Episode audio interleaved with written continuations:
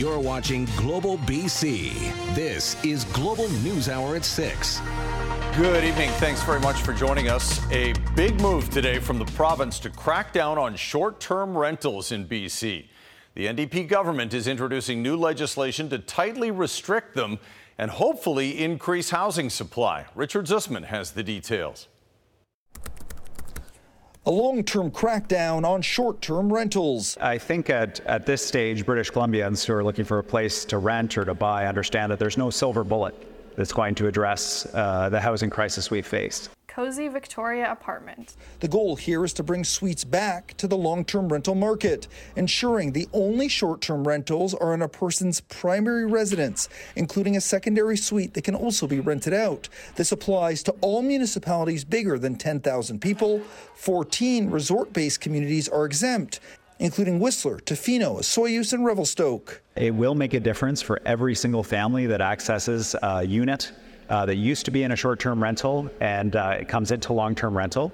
Currently, Vancouver, Victoria, and other municipalities have short term rental bylaws, but almost 50% of operators are breaking those rules. The new legislation will increase fines. It will require short term rental companies to share data and join a registry, and the province is launching a provincial short term rental compliance and enforcement unit. So, having this data is really going to help because then we can take a data driven approach, which is something that everyone can benefit from. Right now, there are 280,000 listings in BC for short term rentals, up 20% from a year ago, with 16,000 homes off the market. The top 10% of all hosts earn nearly 50% of the revenues. In a statement, Airbnb, a major operator, says the legislation will take money out of the pockets of British Columbians, make travel more unaffordable for millions of residents who travel within BC, and reduce tourism spending in communities where hosts are often the only providers. We've lost a lot of our motel space in the last couple of years, so it's difficult for families to be able to afford to travel. Uh, so that may or may not have impact, but I would suggest that we need to actually look at this in conjunction with actually adding additional hotel and hospitality spaces. The new regulations will come into effect May 1st of next year. Richard Zussman, Global News, Victoria. All right, Keith Baldry joins us now with more on the changes to short term rentals. Keith, let's talk about these fines and enforcement for people who break the rules. Yeah, and this is what municipalities and mayors and councils have been looking for for some time. They've got their own laws on the books, in many cases unenforceable. And a lot of owners uh, say this is basically the cost of doing business pay a $1,000 fine, but make $3,000 for short term rentals. Here's a list again how the new fines are going to break down starting May 1st. Uh, Airbnb, $3,000 daily fine. That's per infraction. That's up from $1,000. So that number can add up pretty darn quickly. Uh, $50,000 maximum fine can come from your local regional district that they really don't like what you're seeing. And there's going to be a, brand new new compliance and enforcement unit to track offenders, basically to see how everyone's doing, gather data, and recommend penalties and crackdowns on those offenders. Uh, Ravi Kahlon, the housing minister, walking us through the changes today, saying basically trying to put BC on a par footing with Quebec. So the fine amount has moved from what was originally $1,000 a day to $3,000 a day. Uh, there will be a, a, fine associated with hosts to, for them to comply as well, which we're going to work through in regulations in the, in the coming weeks, but it will be similar to what we've seen uh, in Quebec. So keep in mind, a lot of these things are potentially subject to change depending to see what works and what doesn't work. So maybe fine levels could be adjusted, increased, or decreased over time. Nevertheless, they kick in on May 1st, and there's new compliance board watching carefully to ensure no one breaks the new law and the new rules. Hmm, let's hope it has the desired effect. All right, Keith. Thanks very much for that, Keith Baldry and Victoria. Now, the provincial government is also introducing changes to the Police Act, giving it the power to force through the policing transition in Surrey. As Catherine Urquhart reports, the new rules will also set out guidelines so other municipalities won't experience the debacle taking place in Surrey now. As the protracted battle over which agency should police Surrey drags on, introduction of bills. The provincial government is taking strong action. It has announced changes to the Police Act, which would force an end to the non-stop back and forth. The legislation also contains provisions that provide clarity and finality to the people of Surrey regarding their ongoing transition. Amendments to the Act will specify that the City of Surrey must provide policing services through a municipal police department. This comes just days after Surrey announced it was seeking a judicial review as it tries to stop the transition from the RCMP to Surrey Police Service. The City of Surrey has made a position. We're not uh, changing that position, and so uh, we'll be reviewing the legislation and see what happens as we move forward. Bill 36 would also give the province authority to cancel existing agreements between Surrey and the RCMP, and it addresses potential issues involving the Surrey Police Board, on which Mayor Locke serves as chair. This legislation also provides government the ability, if necessary, to appoint an administrator to assume the functions of the Surrey Police Board to oversee the Surrey Police Service. Surrey's former mayor, who started the transition, is welcoming the legislation. Let's get on in governing Surrey, accept the fact the decision has been made.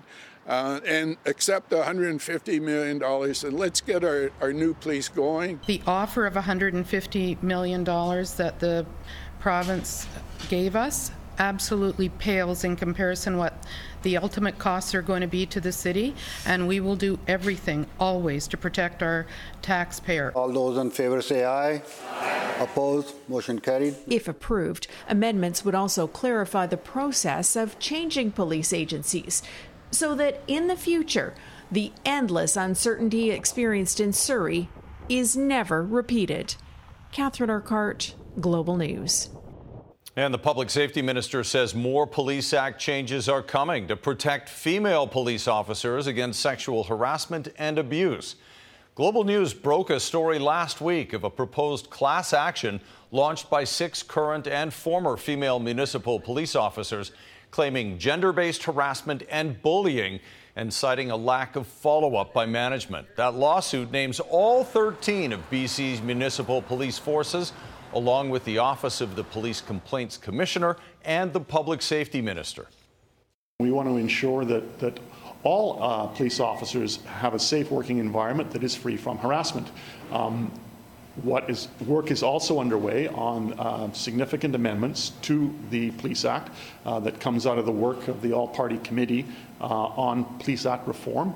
Uh, those recommendations are being worked on, including things such as the Police Complaints Commissioner and the Investigation Office, but obviously also issues dealing with harassment. And my expect well, that is the, the next phase.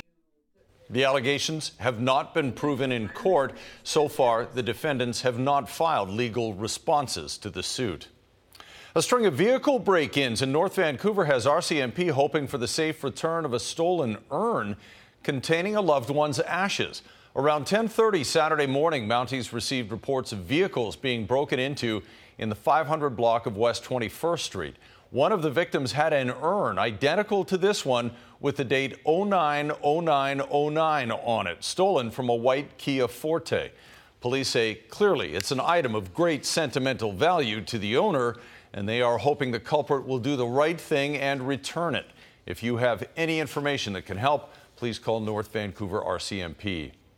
Two days after a suspicious fire destroyed Port Coquitlam's Hazel Trembath School, Teachers and the school district are scrambling to set up classes in another building.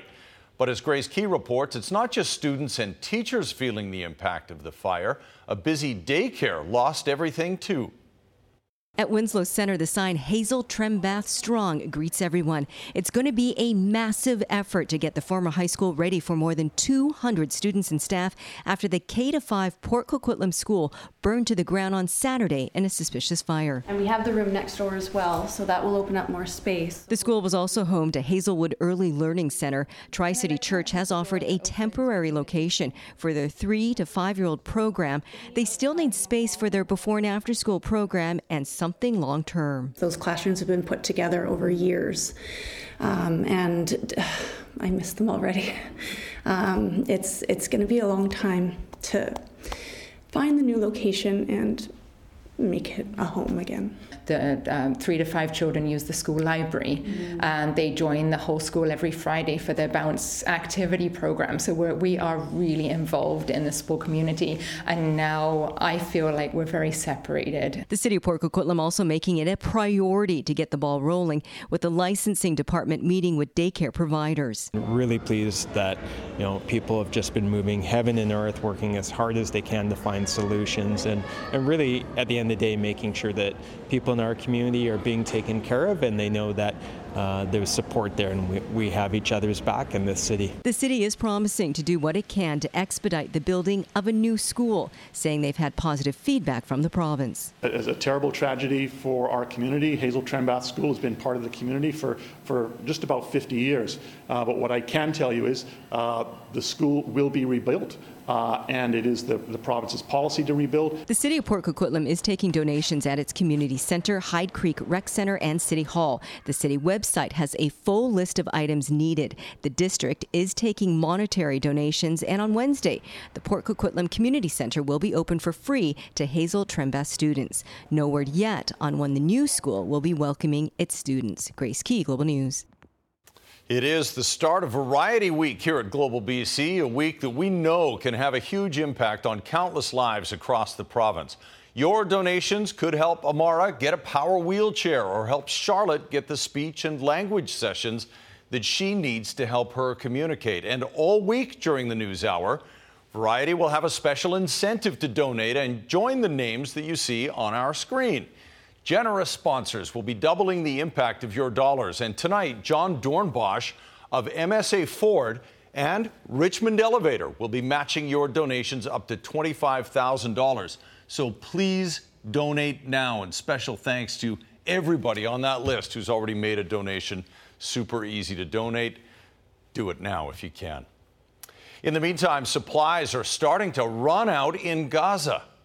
It's like a, a death, a death sentence for two and a half million civilians.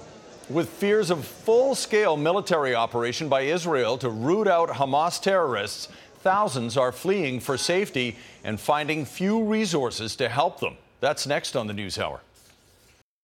So I do wear a dry suit because of the temperature. BC's underwater treasure hunter and the discarded junk he finds on the bottom later on the news hour. Also, how Variety helped the family that suffered back to back medical emergencies. That's coming up as well. But right now, U.S. Secretary of State Antony Blinken says President Joe Biden will travel to Israel on Wednesday. That comes amid deepening concerns that the together. conflict between Israel and Hamas could expand into a regional war. Afterward, Biden is expected to discuss humanitarian aid with Arab leaders in Jordan. Iran has warned that American assistance could cause the conflict to spread. As the Israel Hamas war rages on, the siege on Gaza is making conditions more dire by the hour. And for a second day, promises a border crossing would open to allow in humanitarian aid failed to happen. Jeff Semple reports from Jerusalem. Gaza's healthcare system is on the verge of collapse. It's falling apart uh, in every uh, kind of junction in, in the system. The UN warns in the coming hours, hospitals in Gaza will run out of fuel. They're also dangerously low on water, medicine, even staff. In total, Israel has killed 14 doctors and 13 nurses. Dr. Ghassan Abu-Sittah told Global News the water pressure in his hospital is so low they can no longer sterilize their equipment. Israel said Sunday it was restarting the supply of water, but only to southern Gaza. Have you heard anything about uh, whether that the water has been restored or something? No, I, am drinking like some kind of salty water from a well right now. This Canadian and his family are trapped in Gaza. His family followed Israel's evacuation order last week, leaving their home in northern Gaza to head south. Even in the south, he says, they're still being bombed, and now they're stuck along with thousands of others near the Egyptian border. No one getting out, and no aid getting in. 80% of Gazans before this crisis were dependent on aid. Uh, we can assume that 100% of the population will need this aid, is in dire need of water, of fuel, of food. Hundreds of tons of aid and supplies are stuck on the Egyptian side of the border. Egypt and aid groups blaming Israeli airstrikes. So Israel can open the border tomorrow and can allow relief. And that primarily is the Israeli responsibility. In response to calls for a ceasefire, Israel's Prime Minister's office published this terse statement. There is currently no ceasefire and humanitarian aid in the Gaza Strip in exchange for the expulsion of foreigners. Jeff Semple, Global News, Jerusalem. Frustrations and lines of people remain at the Rafah crossing, waiting for clarification on whether they will be able to leave Gaza. Thousands of people, including many with foreign passports, remain stalled. No water, no food, no nothing, no, no life here, no life. I don't know, I don't know how they're thinking about people. Federal officials say there are more than 6,800 Canadians registered in Israel. There are around 300 Canadians, permanent residents, and people with connections to the country stuck in Gaza, including former Calgarian Mansour Shouman and his wife, as well as five children. Israel stopped the electricity, stop the water supply, uh, cut off, um, like there's no food coming in from, from, from either side. Uh, it's like a, a death, a death sentence for two and a half million civilians. He noted water and food are limited as humanitarian aid remains held up on the Egyptian side of the Rafah crossing. The Prime Minister says 10 Canadian Armed Forces flights have seen 1,300 people airlifted from Tel Aviv. Monday also marked the departure of the first bus from the West Bank for Jordan. It had 21 Canadians on board. And the Minister of International Development is leading conversations with his international counterparts and with aid organizations, making sure essential support is getting to affected people. While Justin Trudeau called for humanitarian supports to roll through and demanded for dozens of hostages to be released, opposition critics are calling for Ottawa to do more. Canada could do more, and they must do more. Demand their release again and again, and we pray for their fate and their safe return. Why won't this government stand up for international law and call for a ceasefire? Global Affairs Canada says five Canadians have died and three are still missing since Hamas's attack on October 7th. Kyle Benning, Global News. Surrey RCMP needs some help to identify the suspect in a possible hate motivated incident. On Friday evening, a man was captured throwing eggs at a rabbi's house in Surrey. The property was also targeted with graffiti, a swastika symbol. Surrey RCMP are now looking to identify this man who was seen leaving the area on foot. He's described as a 25 to 35 year old man. He wore a purple jacket and black Adidas sweatpants. Anyone with information is asked to call Surrey RCMP or Crime Stoppers. Just ahead, the surgery struggle in BC. But what about all the other thousands of people in British Columbia that are waiting? The unbearable pain that prompted her to pay thousands of dollars out of pocket rather than wait for relief in this province. Plus, this is an important conversation for everyone to be having. The staggering impact of menopause to the Canadian economy and the urgent need for better supports. We have a healthy flow of traffic across the Port Mann Bridge this afternoon, and as you head into Surrey, there's really no problems or Langley eastbound. The real problems eastbound are in the Burnaby Lake stretch from Kensington through to Gaglardi. Uh, by the time you get to Brunette, though, you're back to full speed and no problems across the Alex Fraser across the uh, Port Mann Bridge. Uh, the gold standard is one thing, but Craftsman Collision sets the aluminum standard by being Ford aluminum certified at all 45 locations. Craftsman Collision, BC's favorite body shop. In the Global Traffic Center, I'm Brad Russell.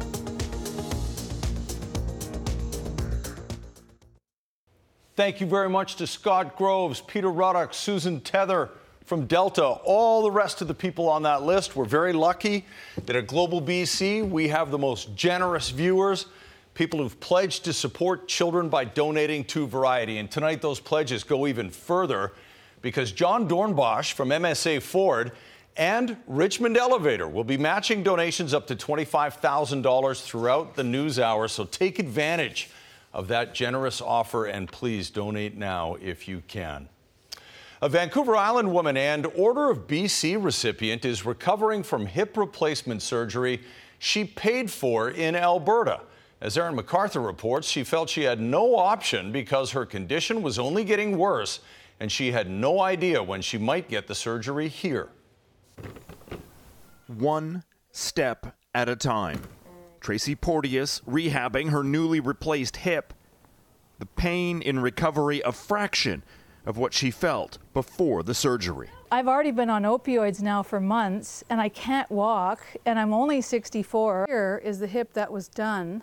Porteous first sought care for knee and hip pain in 2021. And if you see all of this, she was referred to a surgeon at Rebalance MD in Saanich in December of that year. By July of this year, her case was considered urgent. Three months passed, and there was no scheduled surgery. Her and her partner took the drastic measure of paying for the surgery privately in Alberta, adding $28,000 to her mortgage to do it. And then out of our pocket, we paid for our flights and our Airbnb and our costs there. And so we figured probably all in was, was about another 6,000. According to health professionals, the issue is not a lack of surgeons or OR space, but a lack of staff, especially nursing support. The government maintains BC has increased orthopedic surgeries across the province. Between January and August 31st, we, we did uh, more than 13,000 more hours of surgery, and we dramatically increased uh, care for both hip and knee replacements. While there is plenty of hospital capacity being built, the current waitlist situation is far from ideal. According to the government, there are 4,600 people on the hip replacement waiting list. Rebalance MD in Victoria says that number is vastly underreported. And this morning, we had 4,100 patients uh, that are waiting for surgery for orthopedics. And literally three weeks ago, that number was 3,800. And so you can see that, that it just continues to spiral out of control. And Porteous says of the eight patients in Calgary getting operations the day she was there, four were from BC. I've been lucky enough to have the credit rating to allow the bank to give me a loan. But what about all the other thousands of people in British Columbia that are waiting? Aaron MacArthur, Global News. More women in the workforce as they age is forcing employers to acknowledge the impacts of menopause. A new study shows unmanaged menopause symptoms are costing the economy billions of dollars. Kylie Stanton reports. They say menopause is a journey, and women have had little choice but to roll with the challenges.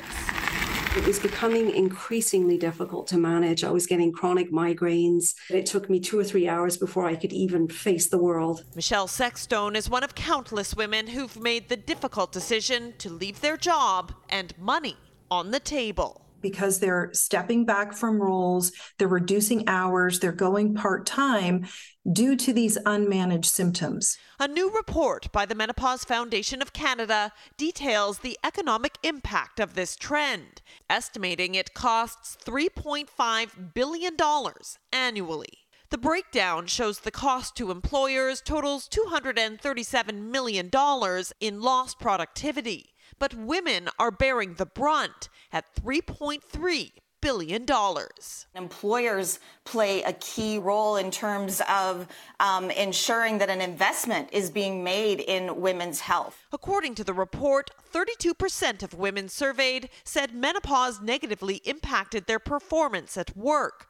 24% hid their symptoms of hormonal imbalance, while 87% said their workplace did not provide menopause support, such as medical coverage or flexible work policies. It's a great time to be talking about this in the workplace and in the community at large. The Menopause Foundation of Canada is now calling on employers to take action to reverse this trend by creating more inclusive workplaces. And we've created a new campaign called Menopause Works Here because we need to support people through all changes in life, as we've done with mental health, as we've done with pregnancy. This is just another normal phase of life, and um, the time has come to pay attention to it. And in the meantime, ahead of World Menopause Day, advocates say it's important to remember while the experience may be unique to every woman, one thing they all have in common is they're not alone reach out because it's so, so lonely a journey if you're by yourself. Kylie Stanton, Global News. Coming up, a planned ignition in the Shuswap under fire. And they only had two hours to, to burn 2,600 hectares, which is basically impossible. The complaint accusing the BC Wildfire Service of gross negligence during the Bush Creek East wildfire. Plus, construction workers get their wish for better bathrooms on the job site.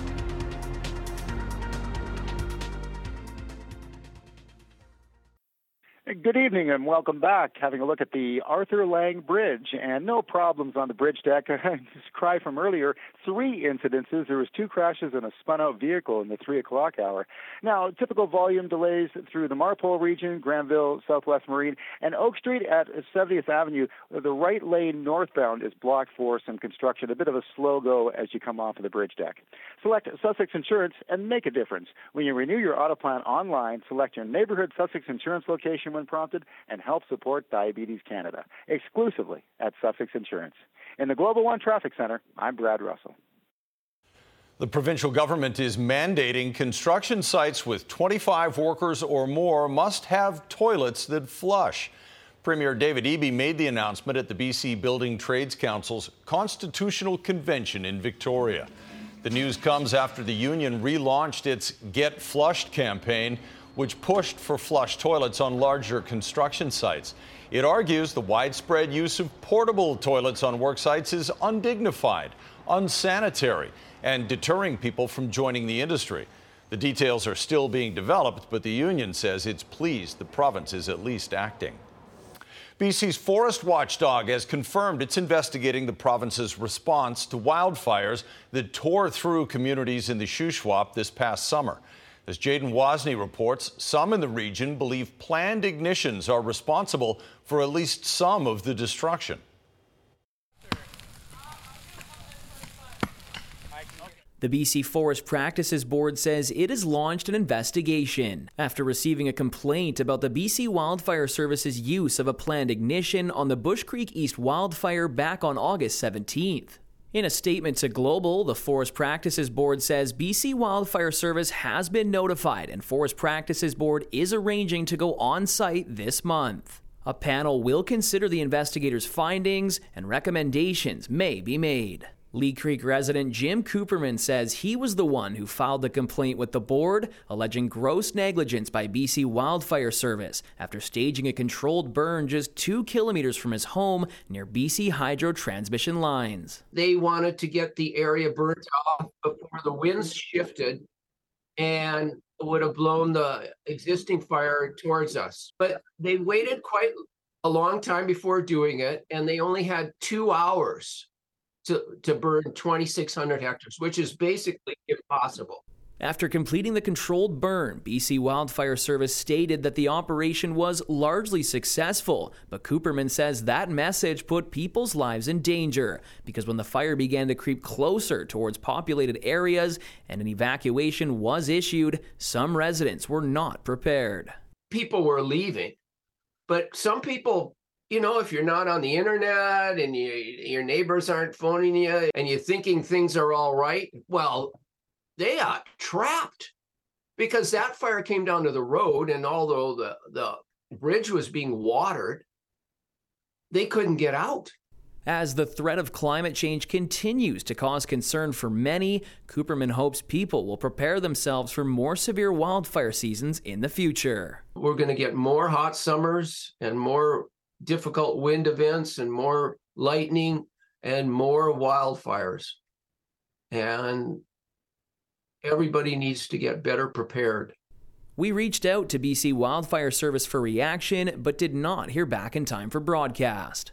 The estimated timeline for the investigation is six months to a year. Jaden Wozni, Global News. It is Variety Week here at Global BC, and all week we'll have some inspiring stories about the ripple effect your donations have for BC families.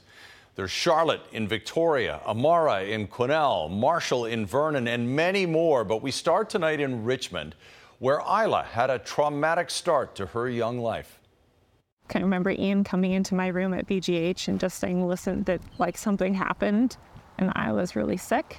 Um, and I couldn't understand in that moment um, how serious it was. And I think everyone was kind of trying to protect me um, from the truth. Catherine was in the hospital after suffering a severe stroke while she was pregnant with her daughter Isla, forcing doctors to deliver Isla preterm. That on its own would turn any family upside down. However, while Catherine was recovering, Isla contracted bacterial meningitis and was immediately rushed back to hospital. The fear kind of turned into like a complete nightmare. Catherine was still in the hospital while Isla was being rushed through all these emergency procedures. Bacterial meningitis is an infection of membranes in the spinal cord and brain, and it can be fatal. Doctors were able to treat the infection, but the damage to Isla's brain left her with cerebral palsy. I think when disability enters your life, there's so much that are un- is unexpected and different than you imagined, and that you have to kind of grieve the expectation of what you thought life would be. Remember, keep it steady. Mobility is a complication for both mother and daughter. To help Isla, the family has received a power wheelchair. But transporting the heavy wheelchair required a solution, one that Variety could help with. Variety helped fund a robotic arm that helps lift the power wheelchair in and out of the family van. So the fact that Isla was able to have this type of equipment that not only can get her into the vehicle independently, but also support her parents to have moments of respite so that they can just focus on being mom and dad and not the caregiver. That's, I think, what's really matters. Are you excited to play Sharks again, Isla? Yeah. Our job is to do our best to ensure that she's not limited um, by disability, um, that we put those supports in place. And she's off. Go, Captain, go. And she's just so much fun. So we want to do everything we can to uh, remove obstacles that cerebral palsy may put in place. I couldn't be more proud of, of us and um, our ability to get places now. Way to go, Isla and mom and dad. Thanks to your donations and some very cool technology, Variety was able to help Isla's family, and you can help more families just by calling that number on your screen, 310 Kids, or go to variety.bc.ca and make a donation there, and that will be matched all news hour. So take advantage of it right now if you can. Coming up, coastal cleanup. Well, today I'm hoping to uh, run into some trash. A local diver pulling all kinds of junk and even some treasure out of local waterways. And later in sports, the Lions star quarterback is ready to play, even if some people don't want him to.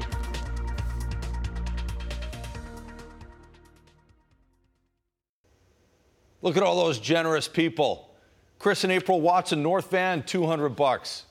300 from Donna Wilson in Vancouver.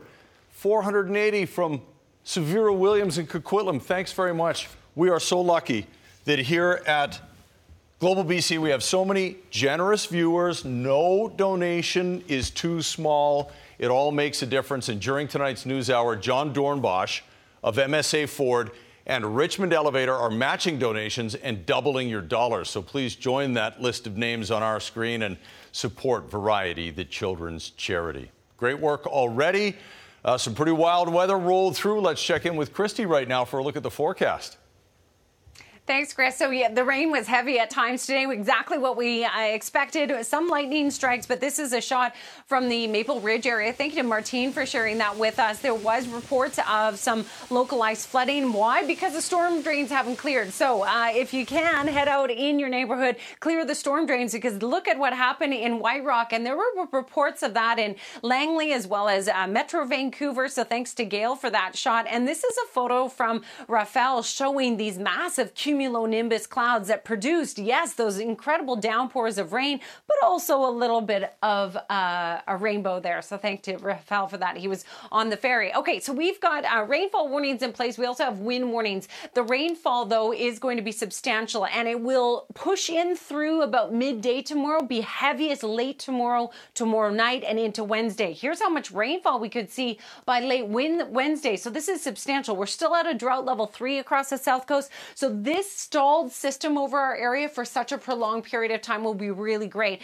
Timeline of it again, drier in the morning, developing around midday, and we'll continue to see that heavy rain across the south coast late tomorrow into our Wednesday. All right, here's your forecast across the area for your Tuesday. We are expecting dry conditions for the interior, but that won't last long. By by tomorrow night, you will also see rain, not as heavy as what we'll see across the south coast, but certainly some rainfall expected in the interior, which is also what we need. So there you go, everyone. Keep your rain jacket handy tomorrow. We're certainly going to see wet weather. It comes with gusty conditions through the Strait of Georgia as well as the west coast of Vancouver Island, although those areas not under a wind warning at this time. Hopefully a little brighter late in the week, but at this point that's still a bit iffy, so tune back in. Tonight's Centra Windows weather window comes to you from Richmond. Lance shared us this photo with us. He was working on top of a crane in Richmond and he said the photo was actually taken by a friend or his coworker Chicken Wing, who didn't want to reveal his name. So I thought I'd put both names down.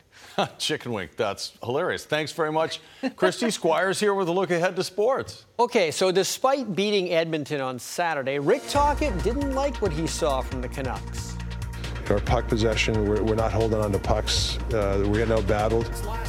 Vancouver goes into Philadelphia tomorrow with a 2 0 record, which has surprised pretty much everyone in the NHL. All right, more later. Also tonight. And this one here, it looks like about 22 pounds. The local diver dragging thousands of kilometers of junk up from the bottom. Later.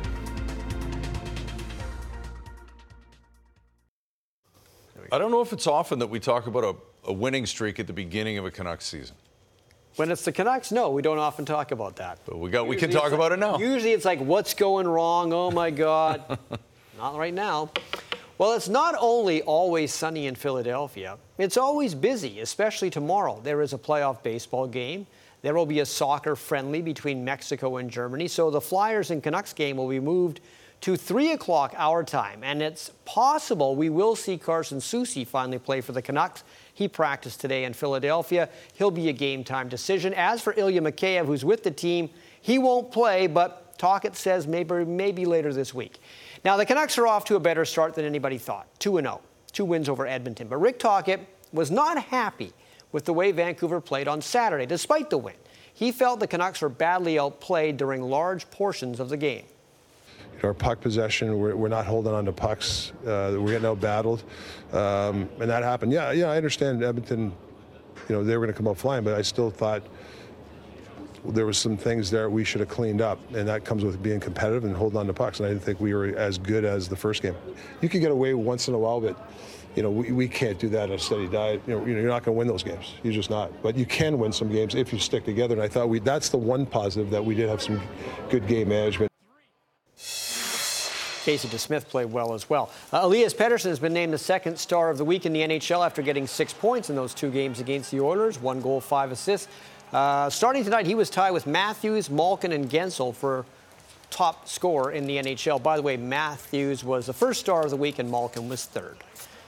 Look here, it's former Canucks Spencer Martin starting for Columbus against Detroit, and here is Surrey's Michael Rasmussen scoring on him. Uh, that's not a good play in your own zone. And Rasmussen, uh, well, I mean, this is not a great looking goal on Spencer Martin, but Rasmussen does have a pretty big reach. He's 6'6. And then Dylan Larkin gets in the clear here and will beat Martin. In fact, uh, Columbus didn't score once in this game, so Spencer Martin takes the loss 4 0 for Detroit. That game is done. Well, the BC Lions have one regular season game left before the playoffs. It's Friday at home against Calgary. They still have a hope of finishing first in the West, but it's the same kind of hope that I have of waking up one morning and being six feet tall. It's not likely to happen. Winnipeg would have to lose two in a row. I don't think they're going to do that. Uh, but because there's a chance, minuscule though as it is, the Lions are not using this final game to rest key players, and that likely includes quarterback Vernon Adams, who was hobbling after last week's game against Hamilton. Vernon's back behind you, working out, doing some extra work here on practice. Does it look like a guy who's going to start on, on Friday? Yeah, he's going to be fine. Um, I have no clue what the decision will be, but I think he's all right. Um, he's a tough dude. Um, he's played through some stuff, so um, I think he'll be he'll be good to go. It sure looks and sounds like Vernon Adams Jr. will play in the Lions' regular season finale Friday night at home against the 5 11 Calgary Stampeders. But should he? Why risk it after Adams Jr. re injured a beaten up left leg that forced him to miss a month earlier this season and is still not 100%? I'm playing. No second thoughts. No, I'm playing. Yeah, I don't think I need two weeks off to um, be ready for it. I need to still stay sharp and be good with my reads and things like that. So um, we'll see how much Coach Ricks think think I should play, but uh, I told him I'm playing. Thought process going into Friday's game in terms of using him or not using him? if he's totally good to go and not medically compromised and can do everything that he normally does, then we'll play him. And uh, we will see how he is. I think I think that's going to happen, but we're going to let him come in here tomorrow and make sure that he's uh, totally good to go. And if he is, we'll play him. And you know, we're, we're trying to get a 13th win, and uh, you know, we're still competing for first place. It's a bit of a high stakes poker game where the Lions appear to be going all in by playing Adams to keep those slim first place hopes alive. Even if BC wins on Friday, they need Winnipeg to lose at home to Edmonton on Saturday and then drop their final regular season game a week later in Calgary. That's asking a lot, and also possibly risking another injury to the guy you want at his healthiest heading into the playoffs. A quarterback who's also just 347 yards shy of throwing for 5,000 yards this season. Man, um, if it happens, that would be cool. You know what I'm saying? But um, again, I just want to come in and make sure I'm sharp on my reads and um, I'm good to go there. Like I said, we'll see how long Coach Rick wants to hold me in or whatever it is, and we'll just go from there. Adding some new sports to the 2028 Summer Olympics in Los Angeles. One of them is lacrosse sixes, which is a different type of field lacrosse. Think of it as lacrosse's version of rugby sevens, less players, more scoring. Baseball and softball will be back. Squash and cricket, which hasn't been in the Olympics since, uh, I think, 1900. And flag football is in. Those not making the cut breakdancing, kickboxing, and motorsports. Hmm. All right. There Thanks very much, Squire. A BC scuba diver who says cleaning up sunken garbage isn't his hobby, it's his responsibility. That's later. Andrea is here now with a preview of what's coming up tonight on Global News at 11. Ann? Thanks, Chris. A search is underway for a missing fishing boat south of Hornby Island. Coast Guard vessels and two helicopters have been searching the area. Few details are being released at this time, but we will keep you up to date. And more reaction to the province's new legislation to crack down on most short term rentals like Airbnb.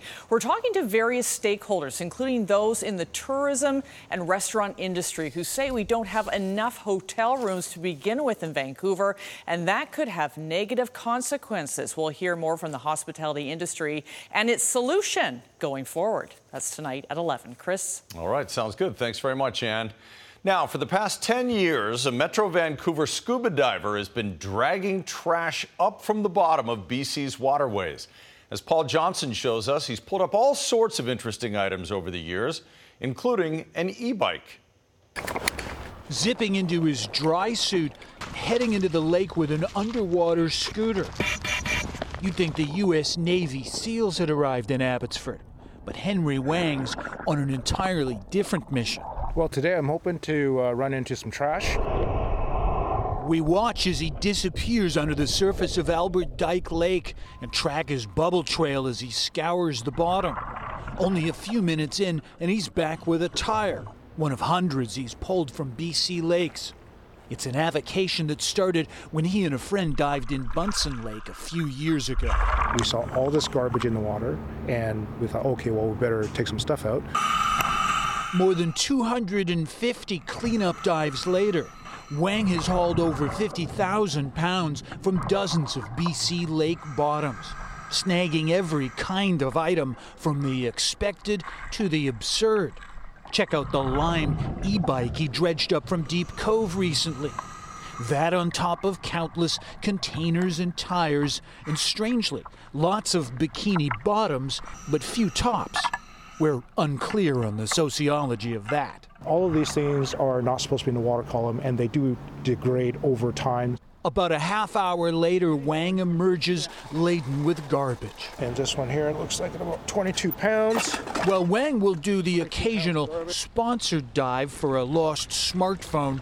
All of his cleanup work is volunteer and happens because of this inspiring take on public service. For me, going into a lake and using my scuba diving skills to remove trash isn't something that everyone can do, which means that if I have the ability, then I have the responsibility to act. In Abbotsford, Paul Johnson, Global News. Thank you for your work out there, Henry. All right, so we are at the end of day one of this year's Variety Week, and already we've seen an outpouring of generosity as we try to help as many kids as we can across BC. So, right now, with your donations and tonight's match from our sponsors, Variety can now help 70 children. You have all week to donate, but Why wait? Call now or go online and make a difference in a child's life immediately. Thanks so much to everybody who gave this evening. Hey, we're doing it all week. We're here all week. So keep giving. Uh, last word on weather before we go, Christy.